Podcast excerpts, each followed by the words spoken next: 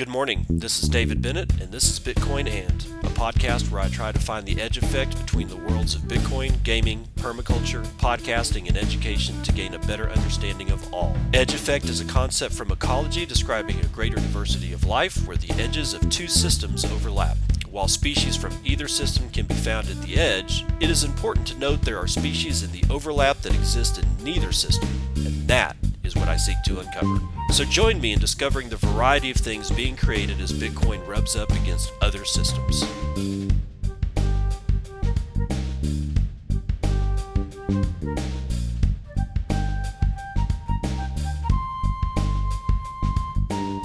It is 9:17 a.m. Central Standard Time. It is the 4th of February 2022.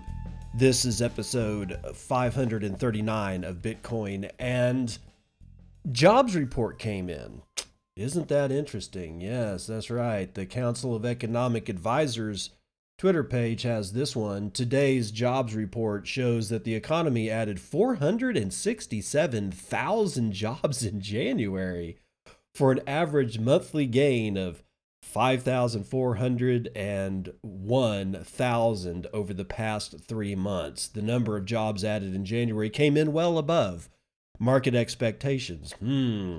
So, what does our favorite economist, Paul Krugman, the guy who called the internet a fax machine, say about this? He says, and I quote, after the Trump years, these intelligent, non bombastic takes from the White House economist still come as a shock each time. Well, Paul, that's just train hit worthy.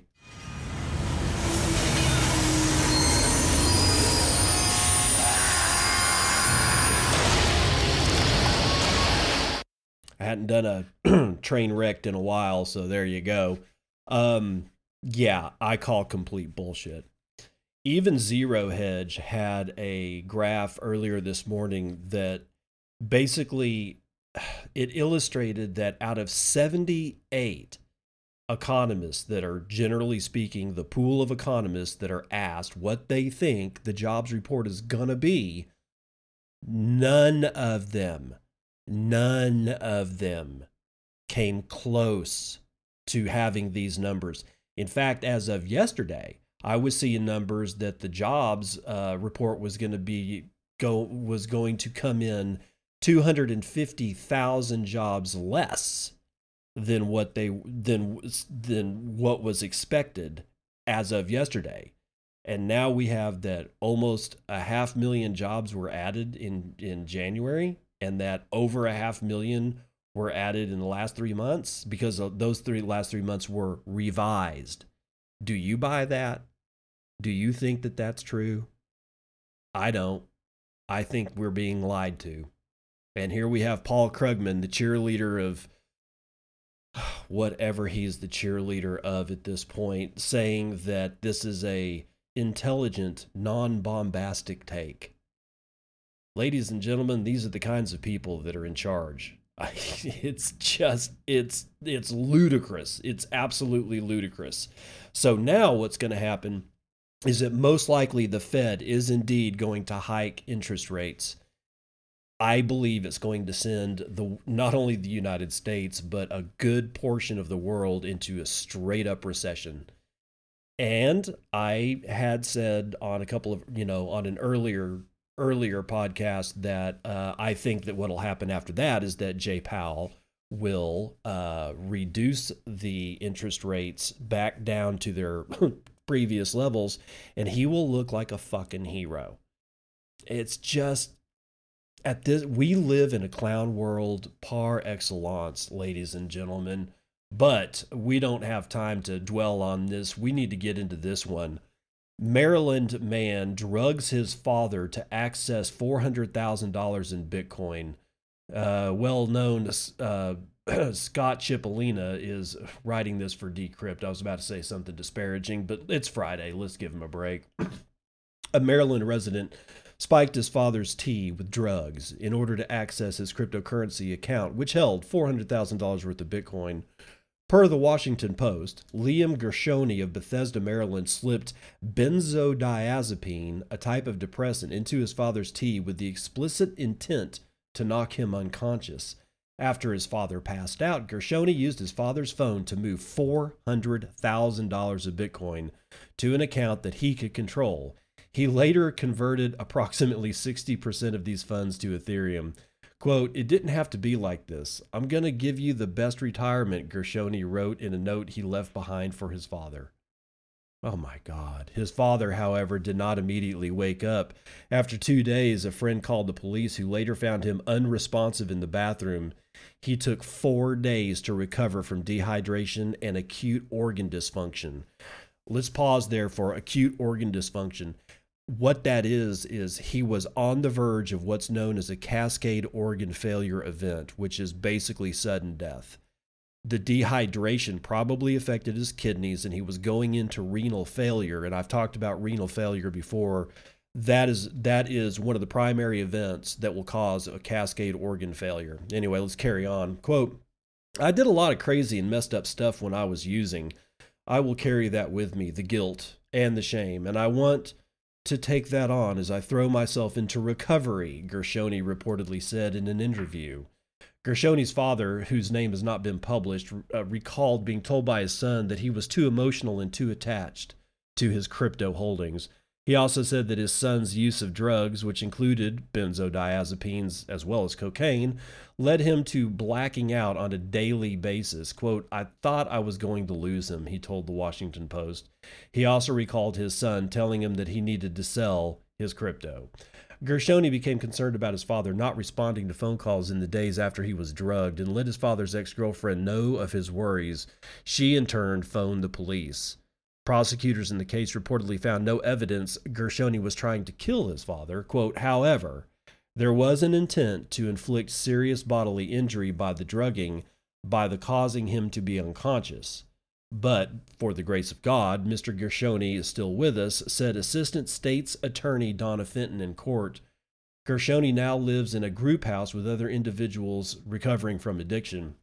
His father believes he is turning a corner. Quote, if someone wants to meet him and they're from the past, he tells them they have to meet him at a meeting, he reportedly said. Gershoni's mother, a public health professional, also reportedly sees a difference in her son. Quote, I hear him being serious about treatment in a way that he's never been. He's back to being the kinder version of himself, she said. Quote, I definitely have said I'm sorry to my dad, but I feel like I can only say so much.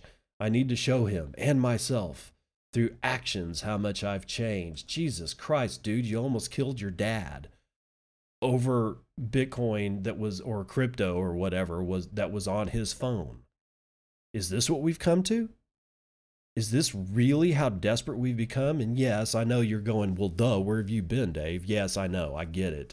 But it's just this these ongoing examples of when it, people fucking each other over is one thing. Family members doing it is a different story. It just is. Yes, I know what happens. I've seen it myself in my own family. I've seen it several times from one from the same individual on multiple occasions over spanning 3 decades. I've seen it. But it still is it still comes as a shock that you would do this to your own flesh and blood. It's one of the most amazing things I've ever seen. And second, guys, don't keep your don't keep $400,000 in a phone wallet come on, man. God, it's just it's awful. It's just awful. Uh, Mawson, M A W S O N. Mawson is a leader in sustainable Bitcoin mining. Melissa Carnes is writing this one for who? USA Today. And apparently it's from the Mawson Infrastructure Group. So I guess this is the press release or something like it. Um, one company is not only preparing for the future of Bitcoin, but also setting the tone as an environmentally friendly off-grid mining, miner searching or securing the infrastructure, pipeline, and partnerships to propel it forward. Mawson Infrastructure Group Incorporated, a digital asset company and infrastructure provider, is poised for growth in 2022, garnering both the high powered computers and green energy required to power Bitcoin mining machines through non traditional means that save money and the planet. Oh my God. As one of the most sustainable Bitcoin miners on the NASDAQ, Mawson predominantly focuses on wind, nuclear, and hydroelectricity. But in order to meet and exceed expectations in the coming year, the company is coupling efforts to enhance its extensive existing green energy infrastructure and foster strong relationships. Mawson's diversified operations include cryptocurrency mining and digital asset management. Headquartered in Sydney, Australia, and operating in select locations throughout that continent and in the United States, Mawson's rapidly expanding presence includes over 1 gigawatt of qualified power infrastructure pipelines. Mawson currently operates its flagship facility in Washington County, Georgia, and a co location facility with Compute North LLC in Kearney, Nebraska, and recently signed a new 100 megawatt Bitcoin mining facility in Midland, Pennsylvania Mawson is also it or Mosso also has its first facility operational in Australia, which is a 20 megawatt Bitcoin mining facility in Byron Bay. Uh, sorry, that's Byron Bay, powered by 100% renewable biomass energy. Adding to its mining fleet, Mawson recently purchased 4,000 of the latest generation ASIC Bitcoin miners, including 2,000 MicroBT M30Ss and 2,000 Canaan Avalon a1166s and 1246s. This is the top, on top of over 17,000 ASIC Bitcoin miners purchased in the third quarter of last year, taking Mawson's fleet to over 40,000 Bitcoin miners globally. For Mawson, the acquisition of these application specific computers for mining Bitcoin is a big win that's expected to produce big results. Mawson recently upgraded its targets from 3 exahashes to 3.35 exahashes by the second quarter of this year, and also brought forward its 5 exahash target from early 2023 to early of the first quarter of uh, 2023, clearly illustrating their confidence in hitting these milestones. Quote, with the scale up of our existing facility in Georgia this year well underway, combined with securing our new facility in Pennsylvania, our team has been able to focus on securing additional Bitcoin mining hardware for deployment. This reflects our infrastructure first approach to deployment, where the Mawson team has been securing long duration sustainable energy facility, said James Manning, CEO and founder of Mawson.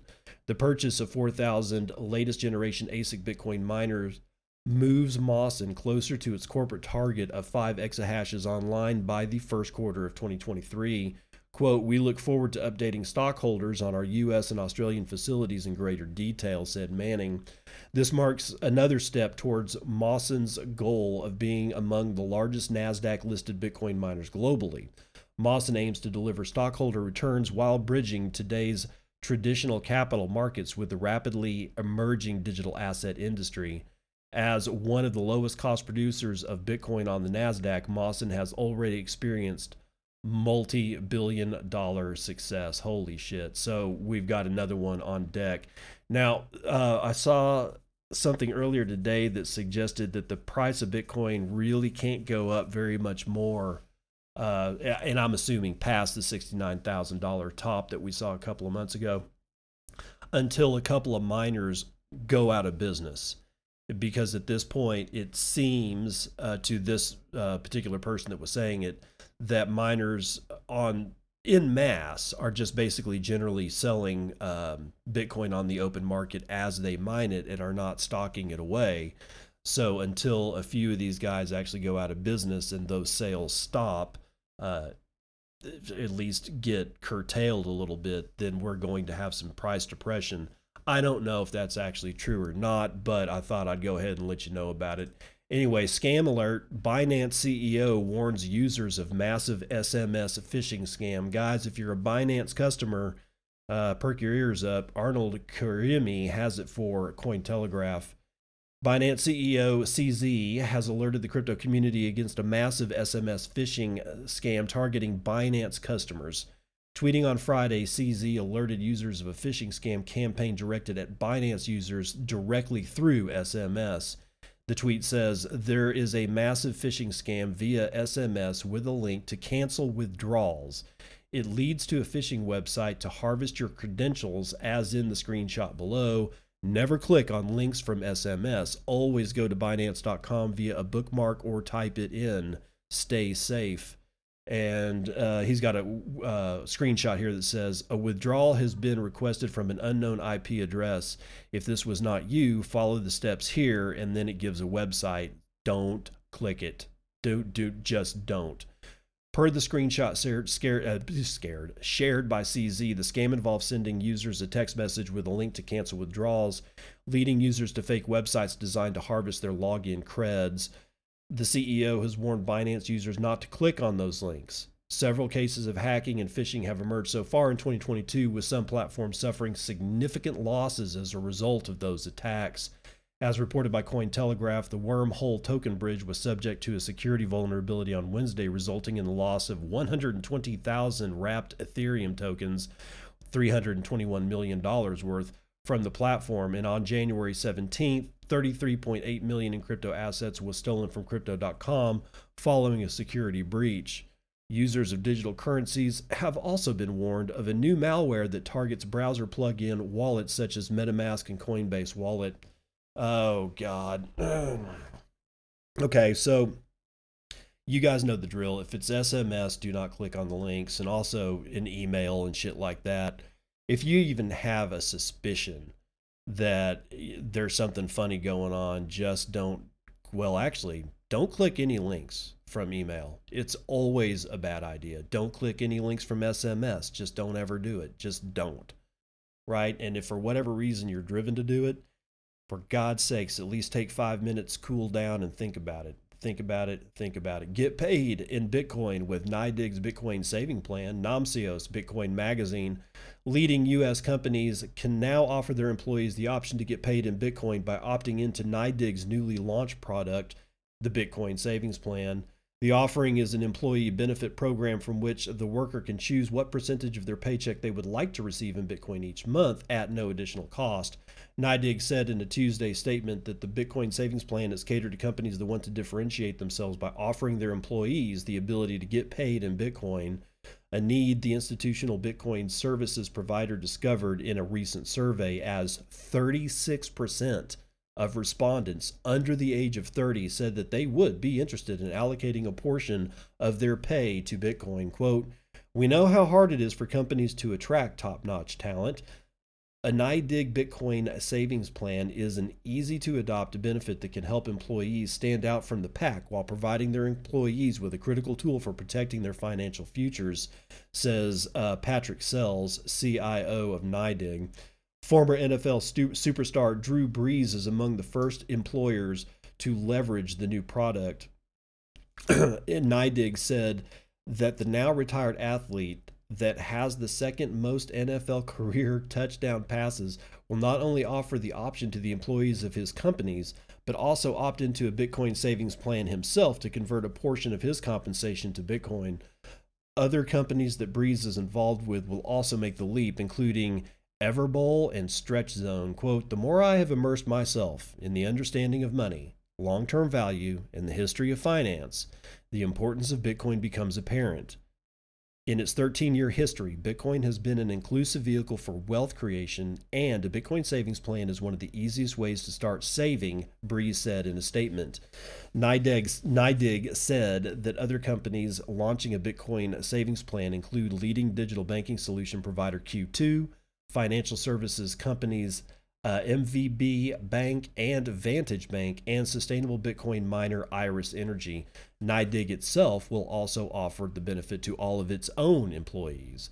Paycheck conversion into Bitcoin held by employees as part of a Bitcoin savings plan will be stored in NYDIG's custodial cold storage system, with such an arrangement, workers will be able to get exposure to the Bitcoin price, but will not be inserted into the Bitcoin ecosystem, being unable to achieve financial sovereignty. However, NYDIG told Bitcoin Magazine that the ability for employees to withdraw their Bitcoin into self custodial wallets is on the roadmap. Yeah, don't do it until they offer that. If you're working for NYDIG or one of these guys that are using the NYDIG product, don't do it until you have you, you've demonstrated to yourself that you can in fact withdraw something from NYDIG's cold storage into your own uh, in, that you own your that you hold your own keys. Because if it's not your keys it's not your coin. A publicly listed bitcoin miner shares expectation for intel's new asic chip. So if you've heard about it here's uh, more about it from sean amick bitcoin magazine. Quote Tom's Hardware broke the news that Intel would present a new Bonanza Mine ASIC chip designed for ultra low voltage and energy efficient Bitcoin mining at the upcoming ISSCC conference, but Intel would neither confirm or deny if it would make the chip available to customers. All right. ASICs utilized in Bitcoin mining have been largely produced by two well known companies, MicroBT and Bitmain. The specialization and expertise required to build, maintain, and repair these machines has created a rather niche market, sometimes resulting in steep price increases for the hardware needed to mine Bitcoin and secure the network. With Intel entering the Bitcoin mining space and introducing what it claims to be a revolutionary ASIC chip, this critical marketplace could be permanently transformed. Some in the space are optimistic about a US based technology company entering the fray, while others are dubious. To get a better handle of how Intel might shake up the world of Bitcoin mining, we spoke with Sue Ennis, the Vice President of Investor Relations with Hut 8 Mining, a Toronto based publicly listed mining firm. So, the question on February 23rd at the ISCC conference, ISSCC conference, Intel will present a new ASIC mining chip. What was the initial response from Hut 8 upon hearing the news? Well, we were not surprised at all, and we're, we were anticipating this. Our CEO, Jamie Leverton, has been in the data infrastructure space for over 20 years and has a very strong relationship with companies like Intel, Nvidia, Dell, etc. This is how we are able to get our hands on a limited fleet of GPU miners off NVIDIA that only three customers worldwide were able to ex- obtain last spring. So we're thrilled to see what these ASICs look like. We also take a balance sheet first approach to everything we do so we can be opportunistic when things like this happen. Furthermore, we take a laddered approach to how we manage our fleet. This means not being stuck with an entire fleet that is outdated technology at the start of a new technology cycle, which is what we are anticipating. We'll see how it goes this coming year with major players like Intel coming to the forefront, so we're thrilled about Intel coming to the market.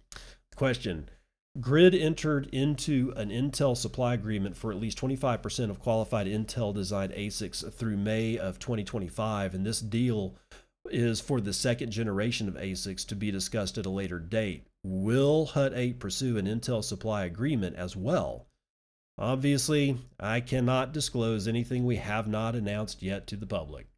We're certainly evaluating all options as they come down the pipeline. It's a good question about purchase agreements. We are the sole authorized repair center in Canada for MicroBT, which has been awesome in terms of getting us closer to the supply chain and allowing us to have a great relationship with a key manufacturer of ASICs. However, we do think optionality is important in this space and we do or and so we want to make sure we can build relationships with all suppliers in the industry. Question how does this change the greater landscape of mining when a large company like Intel pushes into the space that is largely controlled by a select few smaller companies? It's extremely disruptive. More competition is better because if a supplier can't compete on technology, they won't be able to do it on price. Question What excites you the most about this announcement? What's the biggest concern? No concerns because, again, we have fantastic relationships in the traditional technology hardware space. We're excited to see what comes next after Intel, and of course, to see this product in action. So, the conclusion Intel entering the ecosystem in a public way and signaling a supply agreement this quickly demonstrates the rapid growth of the Bitcoin mining industry. We will surely see more manufacturers enter the arena and likely a decrease in cost as competition in the space grows. Lower barriers to entry will allow for more users to join the mining space, furthering the distributed nature of Bitcoin. Bitcoiners should be excited to see the continued game theoretics or theoretics play out, and even more excited to see the adaptation of the entire industry. What here's what I'm excited about, ladies and gentlemen. I'm excited to see if this chip actually performs. will it work at all? I'm pretty sure that it will. As to its performance, I don't know, but I'm pretty sure that uh, it's actually going to work. Why? Because they entered into a purchase agreement almost immediately after announcing that they had an ASIC chip on deck. Somebody like Intel's not going to do that unless they are deadly sure that this thing works.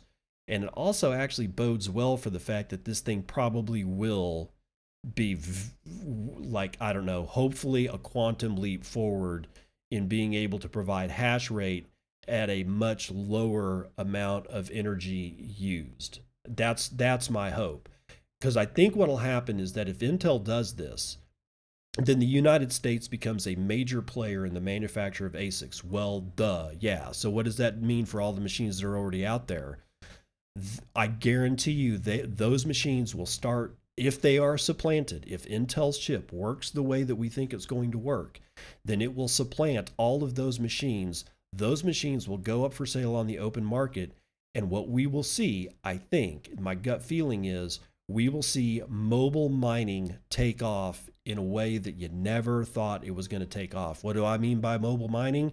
I mean a whole shitload of containers with a whole shitload of miners uh, permanently welded to like I don't know a, a flatbed trailer that could be hauled by a semi, dropped on site to and and put next door to another semi that's got a, a generator, electricity, you know, an electrical generator welded onto it, and then both those trucks basically just sit on I don't know flared gas, whatever it is that they're going to go, whatever energy source that they're going to go harvest and then the last piece of the puzzle is the conversion of whatever energy source that is into the ability for the generator to be able to fire and create electricity out of. And then that's going to go right into the to the uh, uh, to the ASIC mining uh, container storage thing, whatever. I'm sorry, it's it's Friday. I, am I'm, I'm looking forward to the weekend.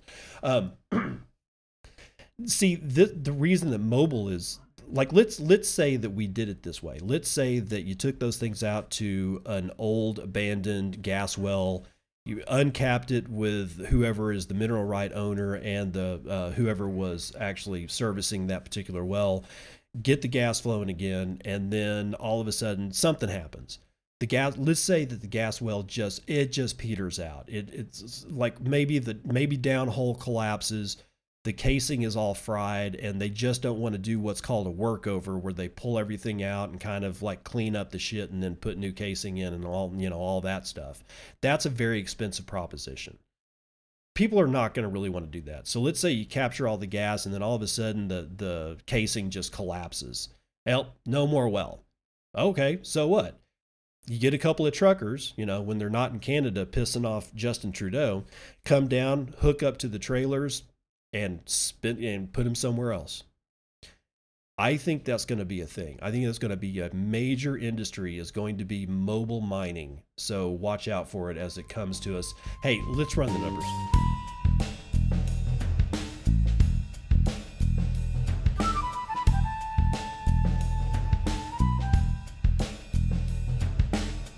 Damn if flammable liquids aren't just on fire today. West Texas Intermediate, check it. 2.65% to the upside, coming in at $92.66. I have not seen West Texas Intermediate that high in a long time. Brent North Sea, likewise, up two and a quarter percent, $93.14. We've almost achieved West Texas Intermediate Brent North Sea parity and that hardly ever happens. Why? Well, Brent North Sea has a lot more heavier compounds in it, so you can make a lot more shit from it upon refining. West Texas Intermediate is more of a lighter style. You can get like you can get a, like gas and all kinds of cool stuff out of it, but the heavier stuff just isn't present in West Texas Intermediate. So, because it can't produce as many products upon refinement, it comes in at a lower price, except that it's getting so close to Brent North Sea that it's like, wow, I'm waiting for the day that West Texas Intermediate actually surpasses the price of Brent North Sea. Let's see if that ever happens because we are really, really close right now. Natural gas, though, taking it on the chin, 0.8% to the downside, $4.84 per thousand cubic feet. Gasoline up 1.34% to $2.67 a gallon. Wow, that's gonna hurt. Uh, I I can't help it. It's gonna yeah, it's gonna hurt. Gold is up a quarter of a point, now peaking above 1,800 to eighteen hundred and eight dollars and fifty cents. Silver up 0.6 to twenty two fifty. Platinum is down three quarters of a point. Copper is down half a point, and palladium is down 0.4 percent. Agriculture futures are fully mixed. We have it's pretty much kind of just sideways. Uh, coffee is the biggest loser, 1.33% to the downside. Choc- uh, chocolate is up 1.23%. So there's your biggest winner and loser. Uh, Dow is down 0.61% right now. S&P is down 0.26 right now. Nasdaq is up 0.4 and the S&P mini is down 0.69. Real money kind of on a tear right now. $39,623 for Bitcoin, 255,000 transactions in the last 24 hours is just under 11,000 transactions on average every hour, with 716 BTC being sent in that 24 hour period. That's just below 30,000 BTC every hour on the hour, with an average transaction value of 2.8 BTC, a median transaction value of 0.015 BTC, or about 579 bucks US. Block times are low, 9 minutes and 48 seconds, uh, with a 1.52 per. Oh, I, I've skipped. I skipped my thing. 0.07 BTC taken in fees on a per block basis and 10.3 BTC taken in fees overall in the last 24 hour period. Uh, with a 1.52% drop in hash rate, we're under 200 to 198.2 exahashes per second. Your shitcoin indicator is Doge at 14.2 United States pennies. Uh, so do, uh, altcoins getting a break. Oh, sorry, not altcoins, shitcoins. Wow, 16,182 transactions are waiting on 17 blocks to clear. $747.8 billion of market cap is what we've got right now. Sorry, got distracted. My, my son and daughter are home from school because it was one degree this morning. One. One degree. And I, I haven't heard any horror stories about the Texas utility grid collapsing in that time. So uh, sorry, I, I, didn't mean to rattle your brain with that, but yeah, I got distracted, had to cut a recording, go tell my son to quiet down because if you could probably hear him in the background. Anyway, where was I? $748.6 billion of market capitalization is 6.28% of gold's entire market cap. You can now get 21.8 ounces of shiny metal rocks with your one Bitcoin, of which there are 18 million. 948,672.75 of 3,411 and a half of those are stuck in the Lightning Network, valued at $134.8 million, being run over 19,939 nodes, sporting 85,491 payment channels, and 76.1% of all of it is being run over Tor, being handled by 11,530 Tor nodes that we know about. That's going to do it for vitals.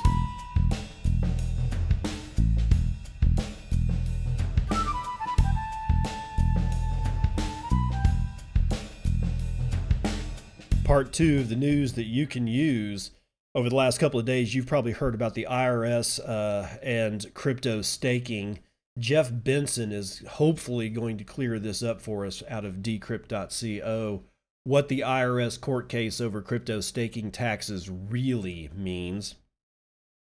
Should a person be taxed when they receive a staking reward in the form of cryptocurrency or when they sell it?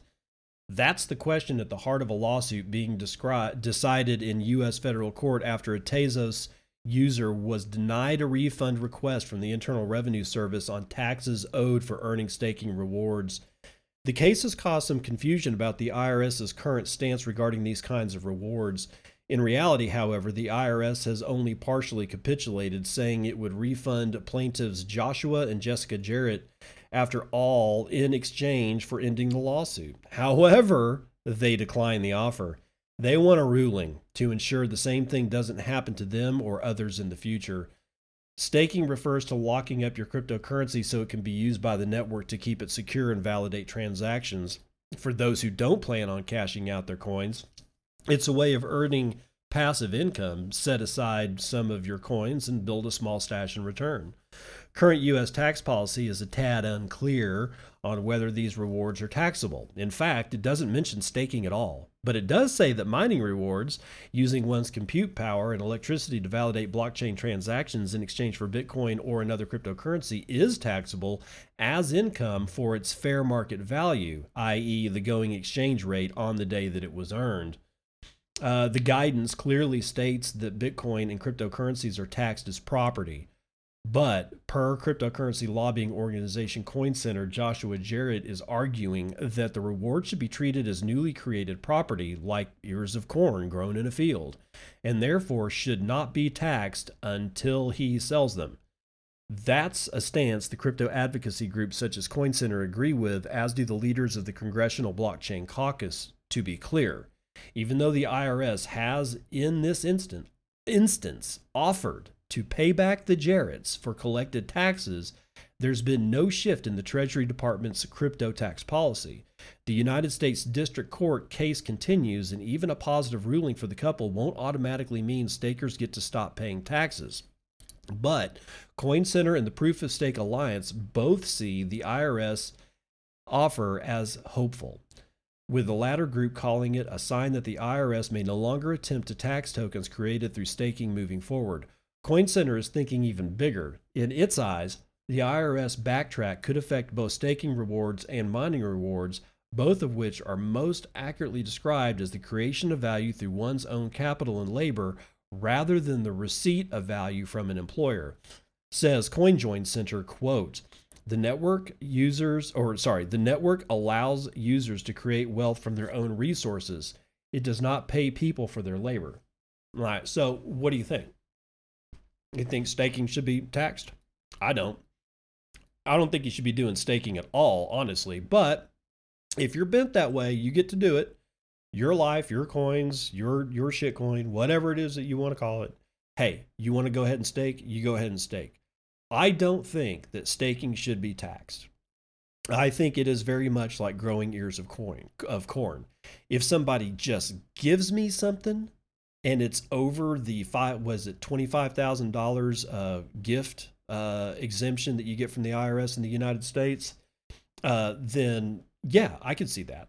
I mean, I don't like taxes anyway because tax is theft, but be that as it may, we're still going to get taxed whether it's theft or not. Um, so the the real question kind of becomes: Is is mining Bitcoin like getting Bitcoin gifted to you? And the answer is no, clearly not. It is very much more like a farming endeavor where, you know, like, and, and at what point would the IRS tax a field of corn? I mean, what if they, you know, think about this way? What if they were to go out and look at a farmer's field and assess the tax on his field before the corn is actually dried down. Let's say that it comes to fruition and all the corn is completely grown it's completely matured, but there's a there's a, a period of time after its general maturity that it has to dry down to something like, I don't know, I think it's like 15.5% moisture content. When the IRS guys go out and assess a field at the time of maturity, but before dry down, then you have like 98%, you know, uh, you have 98% water in the corn or some, you know, astronomical number like that. It's mostly water at that point. Well, if you're going to do that, then you're then you're going to actually if you were to sell corn at that stage, your bushels of corn per acre would increase dramatically because it's mostly water at that point. And it's not just by weight, it's by, you know, actual, like, you know, how, how much room does this stuff take up? So you would get taxed in a way that was disproportionate to what you're going to be able to sell the corn for after dry down. Or worse, let's say this let's say they come out two weeks before full maturity, project that at maturity your corn is going to be worth so much. And this is way before dry down. This is like before maturity. And then you get hit with a grasshopper attack. And all like let's say that you just like i don't know it's the hand of god and, and the locust swarm happens and it just completely destroys your crop yet you still have to get taxed on it. No that's bullshit. We don't do it to farmers why would we do it to miners? It doesn't make any sense. So, um, the other thing about this story is the IRS's offer to give the money back. Yeah, I can see why they're going to go ahead and, and go all the way through court because what happens when they do it again? Are they going to have to? I mean, let's say this couple's mines, you know, more whatever shitcoin they're mining or staking, um, and all of a sudden they have to report it on their next year taxes, and then they get hit again. Nobody wants to have to go through this all the time. They, the IRS is going to need to actually have a rule at one point or another that people can follow. I don't like rules either, but they do make playing the game a little bit easier. Do you have to report it, or do you have to do you have to report it on day you know X or day X plus you know six months? It would be easier if you were a if you're going to get rid of the coin and sell it into fiat that's when you should get taxed. The the farmer should get taxed on how much money he makes after delivery of the corn to the grain silo. That's how they do it in real life and it should be the same with miners. So let's move on. Kraken their customers can now verify Bitcoin reserves. Says who says it? Oh, Namcio says it from Bitcoin Magazine. Uh, Kraken customers can now independently verify that the Bitcoin funds they hold on the cryptocurrency exchange are backed by actual assets after the firm launched its proof of reserves feature, enabling a new level of transparency and accountability to emerge in the industry. The feature is the product of an independent cryptographic audit of Kraken's funds performed by accounting firm Armanino LLP, which verifies the amount of Bitcoin the exchange holds on behalf of its clients with the help of Merkle trees. Quote, indeed, in this audit completed on December the 31st, our auditor determined Kraken controlled all of the Bitcoin belonging to clients on our exchange, as well as all of the Bitcoin held in our industry leading on chain and off chain staking services, the company said in a Thursday statement. Users interested in verifying that Kraken holds the amount of Bitcoin that the company claims to hold on their behalf can do so by accessing the Independent Proof of Reserves website by uh, Armanino. Yeah, Armanino. But first, uh, they should head over to Kraken's website to gather the necessary information, a unique identification number for their account for accessing those records. Quote, an advanced cryptographic accounting procedure conducted semi annually by trusted auditors, proof of reserves, lets you verify that Kraken is meeting rigorous standards for accountability and exceeding the transparency offered by legacy financial firms, per Kraken's website. Well, that's not hard to do, Kraken. there is no such thing as transparency in any legacy financial market. Sorry, there just isn't. Proof of reserves enables greater transparency by providing customers with the ability to check if the custodian of their Bitcoin is truthful. The feature isn't completely trustless, however, as strictly speaking, the user still needs to trust the third party company that performed the audit. But the initiative is still positive, as it prevents the cryptocurrency exchange from embarking on fractional reserves, and it is also a better deal than what is offered by traditional banks, who not only do fractional reserves, but involve full trust. Yeah, no.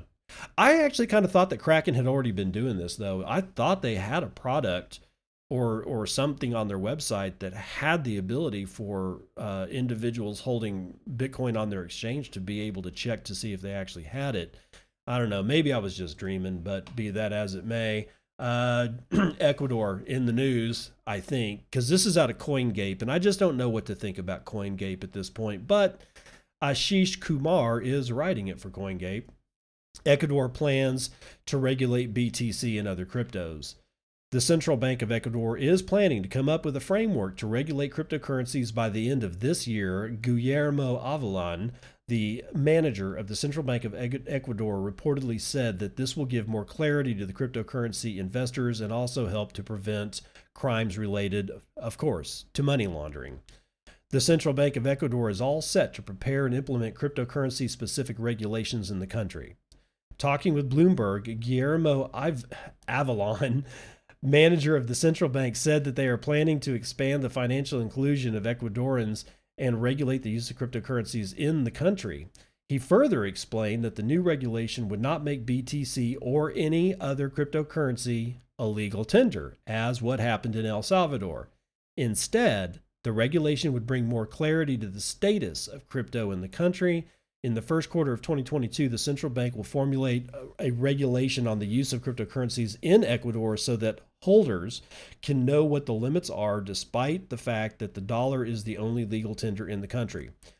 He did not give specific dates regarding crypto regulations, however, he suggested that they will be done with it by the end of the third quarter in 2022.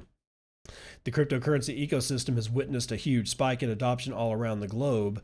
El Salvador, yes, we know they made it legal tender in November. Okay. Countries like the US and uh, Canada have legally permitted uh, trading in virtual currencies, while others like China and Russia have prohibited it by law. Recently, though, India recognized Bitcoin and other cryptocurrencies during the budget session and announced a flat 30% tax on income, uh, sorry, income generated from it. So another uh, Latin American country is on deck. Will they make it legal tender? I hope not. And oh, it's I know if you if you're raising your eyebrows at what I just said, you're you're you're well within your rights to do so. I hope they don't make it legal tender. Because legal tender is a force maneuver by a country to make somebody use something, whether it's money or their services or things like that. I want another Latin American country to adopt Bitcoin as a tender that they can use, will not be criminalized, and they don't have to worry about going to jail if they use it. However, I will say this is I will caveat this. Any country in any country that adopts Bitcoin as an acceptable manner of payment, let's say. Let's not say even like, you know, legal tender or anything like that. An accept if they accept Bitcoin as an acceptable method of payment, then the only thing that should be forced upon that country is that the government themselves be forced to take Bitcoin for taxes and any other goods and services that the government provides. And that would probably go all, I would probably end that at the federal level.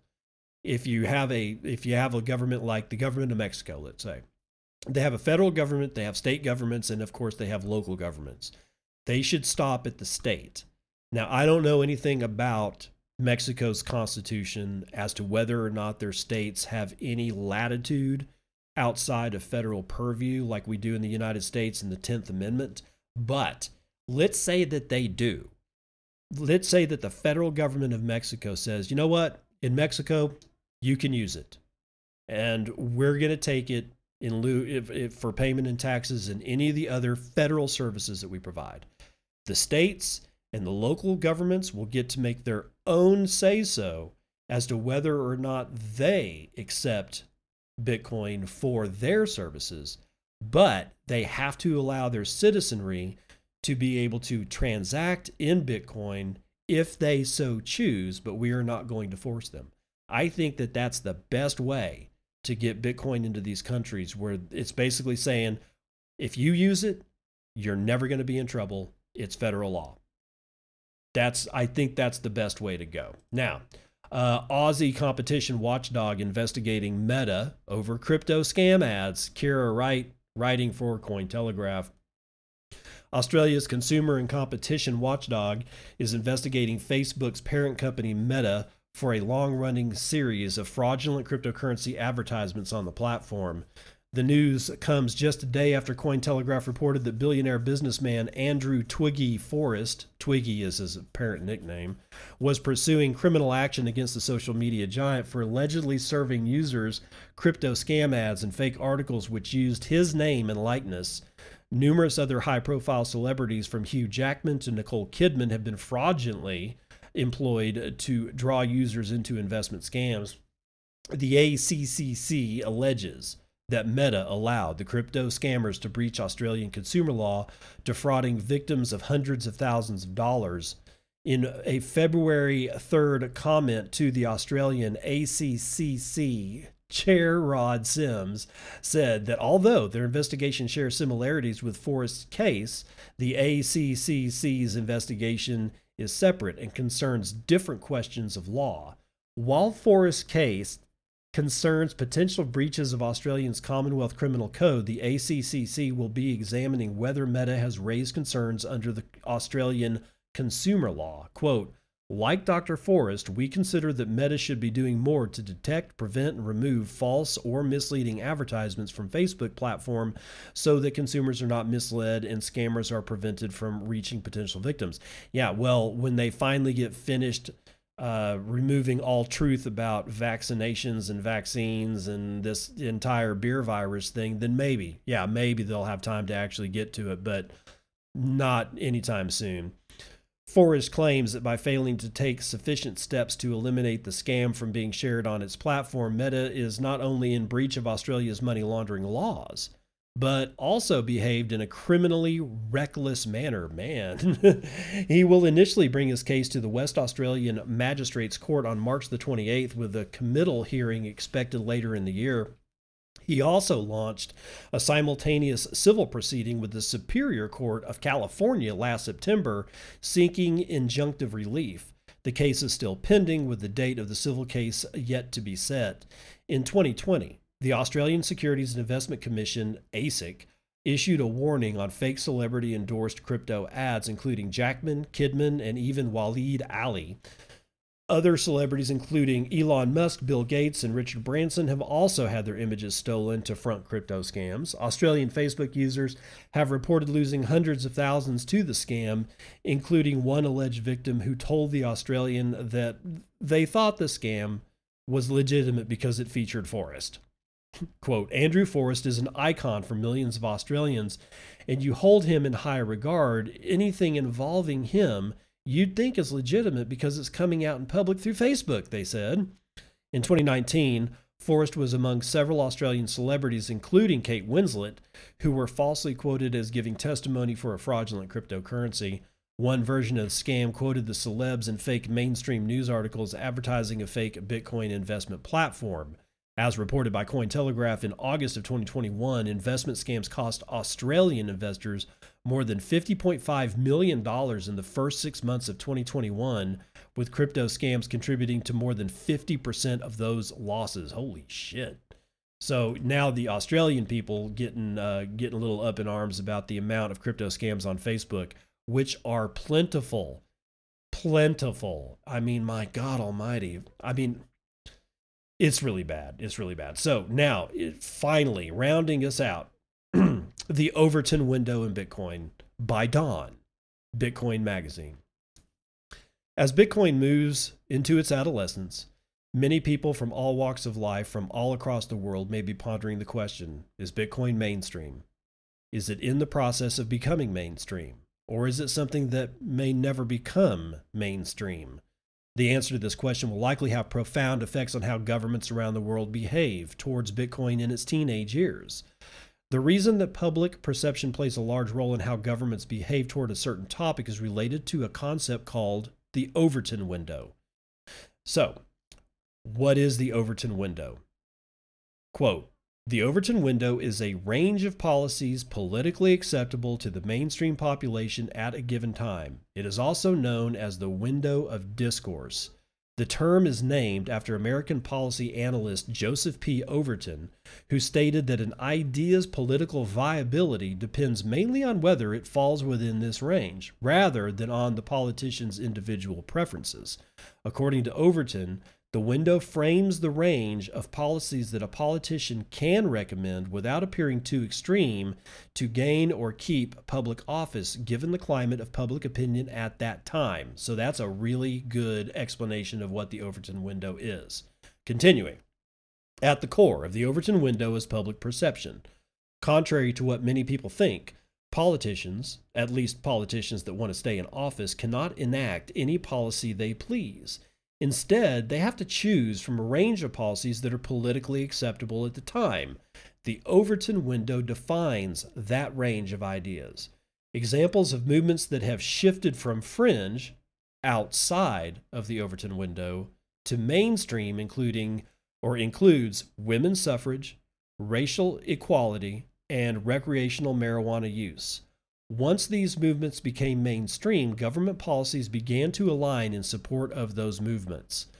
Now that we have a fundamental understanding of the Overton window, let's examine how it relates to Bitcoin. Bitcoin turned 13 on January 3rd, 2022.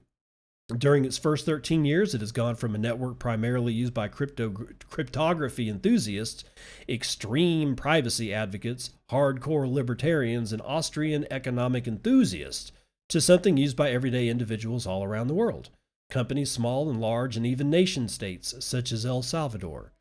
With the understanding that the Overton window dictates the range of policies politically acceptable to the mainstream population at a given time, we can then ask ourselves Has the Overton window for Bitcoin shifted far enough towards the mainstream to warrant support from governments? To answer that question, let's examine the United States government's actions related to Bitcoin to date and then extrapolate what those actions may mean moving forward. Contrary to what many Bitcoin skeptics may say, in examining the United States government actions surrounding Bitcoin to date, one would be hard pressed to find anything overly burdensome. In 2014, the IRS classified Bitcoin as property. The United States has some of the strongest property rights of any country in the world. Bitcoin being classified as property affords it the same legal protections as other type of personal property, such as real estate, and is an important reason that some of the largest Bitcoin holders choose to own their Bitcoin in the United States. In 2017, the CME Group, working in conjunction with the CFTC, launched a Bitcoin futures market, which was an important step for any commodity. The United States Securities and Exchange Commission has repeatedly reiterated that Bitcoin is not a security and thus not within their field of regulation. Other cryptocurrencies, on the other hand, may be in for a rude awakening when it comes to SEC enforcement. In 2020, the Office of the Comptroller of the Currency gave federally chartered banks the green light to custody Bitcoin. In 2021, the first Bitcoin exchange traded fund in the United States was approved. Yes, the ETF is based on Bitcoin futures and does not hold physical Bitcoin, but the fact that a Bitcoin ETF product was approved at all is just another feather in the cap of Bitcoin when it comes to favorable regulation in America. So, when we review the totality of government action related to Bitcoin in the United States, we can see that the United States government has been supportive of Bitcoin overall to date. Now let's turn our attention to what this may mean moving forward for Bitcoin as it relates to the Overton window. With millions of people owning Bitcoin, corporations of all sizes owning Bitcoin, and even nation states owning Bitcoin, it's clear that Bitcoin has or is in the process of passing through the Overton window in many parts of the world. That being the case, the time is ripe for politicians and governments to lean into the Bitcoin movement and use it to their advantage. Yeah, yeah, we see that they are. Continuing. We're starting to see the first inklings of this play out. In the United States, politicians such as Cynthia Lummis, Ted Cruz, Erika Rhodes, Tom Emmer, and others are leaning into pro Bitcoin politics, and in doing so, they're tapping into a large base of voters who care about the issue of Bitcoin more than they do than in, of any other issue. This large single issue voting bloc is powerful for any politician to tap into, as they tend to be very vocal, and in a world of 24 7 social media influence, being vocal is important. Dennis Porter wrote a great article, Why Bitcoin Represents the Ultimate Single Issue Voter Bloc. I highly suggest you read it. Another great example of politicians and governments leaning into Bitcoin is President Nayib Bukele and El Salvador. Bukele and El Salvador burst onto the international scene in 2020 when they announced a law that would make Bitcoin legal tender. Instead of continuing to be beholden to agencies such as the International Monetary Fund and World Bank for funding, El Salvador instead chose to plug into the Bitcoin network. Bukele became internationally recognized almost overnight, and the country of El Salvador went from being a small country, mostly forgotten by the West, to being on the international stage. You can bet that other countries are considering similar actions. Let me pause right there to say the following There is no such thing as bad publicity. And El Salvador, up until this date, had no publicity. None at all. Nobody gave a shit about it. The only thing that you heard about El Salvador is MS 13 gangs from fucking southern LA wreaking havoc across the goddamn southern portion of the state. Be that as it may, now everybody knows about El Salvador. Everybody in the world is looking at El Salvador. You cannot buy that kind of publicity. You just can't do it. Continuing on. China has banned Bitcoin more times than I can count, which makes sense when you think about it.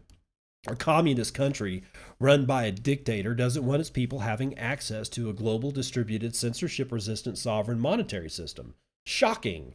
However, in 2021, China took its disdain for Bitcoin to a whole new level. They were serious this time. They cracked down on miners, resulting in 50% of the Bitcoin hash rate being relocated to friendlier jurisdictions. They cracked down on exchanges, forcing accounts serving Chinese citizens to be closed. They generally put enough fear into enough people to dissuade many of them from interacting with Bitcoin at all. China put on a classic display of attempting to keep a movement from shifting into the Overton window. In my opinion, history will not be kind for this grave mistake. Conclusion The Overton window is an important concept to understand. Simply put, the Overton window dictates a range of policies that are acceptable to mainstream populations for a given topic at a given time. As Bitcoin embarks on its teenage years, the adoption continues to grow. It is clear that the Overton window for Bitcoin has shifted or is at least in the process of shifting. Politicians and governments around the world will be well served to lean into the Bitcoin movement, use it to their advantage to attract single issue voters, and to strengthen their position on the global stage. If the United States and El Salvador, oh, sorry, in the United States and El Salvador, we are seeing this process play out. In other countries, such as China, we see attempts to thwart Bitcoin before it can pass through the Overton window. And in my opinion, these countries will look back and realize that trying to stop the inevitable was a grave mistake. Yeah, well, China has a has a probably like a 5000 year history of fucking up when they're just on the on just on the cusp just on the cusp of becoming the preeminent world order they did it when they burned merchant maps uh, for like merchants that were sailing, you know, and, and they knew where places were and they could take silk and they could take spices and they could take whatever. They could take it from China and go to other places that they found on the sea. And they had these detailed maps of where these places were. And they were passed down to all of the naval guys that knew how to build a boat, put a sail on it, and fill it full of shit and sell it to other people in other places. And then the government at the time, or the emperor, or whatever, whatever you want to call it, that form of government, the, the empireship, the empire, whatever, they confiscated the maps from the merchants and burned them. Why? Because they didn't want the merchant class to get richer than the ruling class. And that was happening. The merchant class was getting so much damn money that they were literally on the cusp of threatening rule of the empire. Not that they were actually physically threatening the emperor. I don't think that they were doing that. But the their wealth caught the emperor's eye and caught the eye of the empire in toto. And when that happened, they confiscated these very detailed navigational maps and they burned them. They didn't even, I mean, you're going to do something like that. Don't burn it. Save it, put it in a safe. Make sure that the merchants can't get to it or something like that. But for God's sakes, don't destroy the information. What does this sound like? When China banned mining, they allowed the mining machines to walk across their borders and out of their control. They burned them. For lack of for for lack of a better phrase, they burned the maps to mining. They let all those miners go. they let all the miners take their mining equipment with them. The physical, actual machines themselves walked away from China it's the exact same effect as burning the navigational maps. When China burned the maps, they were no longer as present on the world stage as they had been when the Chinese merchants were sailing to all places, all these different places and all these different countries from different empires, and they were getting to know these people. Yeah, all that was lost. And they lost again this is going this is probably going to go down as yet one more historical mistake for China that kept them from reaching the goal of ruling the world. That's going to do it for the morning roundup.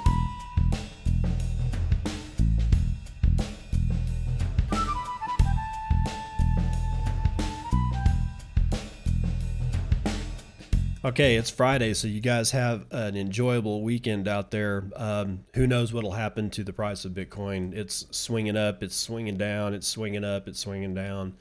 We've got the uh, jobs report out that is clearly a pile, burning pile of manure, and it's just probably not something to be listened to.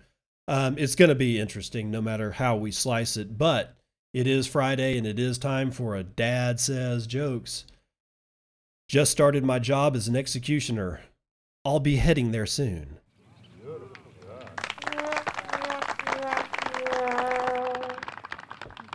Get it? Beheading? I'll be heading there. Soon. Okay, that's okay. It's okay. Uh, if you want to support the show, please do so on uh, podcasting 2.0 apps such as Sphinx Chat app, Fountain app, and Breez Wallet itself is actually a reversal of all this. Breez Wallet started out as a wallet and then put a podcasting app inside of it, whereas a lot of these other things are starting out as podcasting apps or something else and then putting a wallet inside of it. It's it's interesting, but it's that's the way it's going. And what does it allow you to do? It allows you to stream satoshis to my Lightning node directly in real time as you listen to these podcasts. If you don't feel comfortable doing that, first of all, I wish you would get comfortable doing that because this is going to be the way uh, value for value transactions are going to be the way of content creation and consumption and compensation over the next five and 10 years. And after 10 years, there will be no such thing as a subscription service. They will not exist. Your licenses for uh, using a, uh, like for playing a video game or using a piece of software, there will be no such thing as buying that software. You will, well, sadly, you're going to rent it but you're not going to rent it via your credit card with getting dinged on a monthly basis. You're going to be in control of how much you pay for that subscription, quote unquote subscription, by how much you use that particular service and or product. So if you're only using it 15 minutes a month, that's what you're going to be paying for. And how are you going to do it? You're going to be paying it on Lightning rails or possibly third and fourth you know, for third and fourth layer effects on top of the Bitcoin main chain.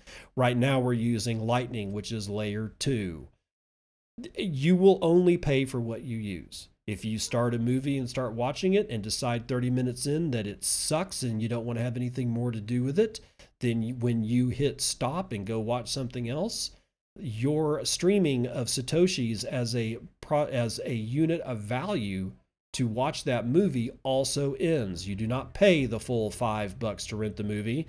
You pay a third of that in satoshis. So, um, but if if you aren't comfortable, and I get it, I understand, then you can do so, or you can uh, support me over at Patreon, where you can use the legacy finance system and fiat uh, to support this show if you think that what I'm giving you is of any kind of value whatsoever, and that is the Bitcoin and podcast.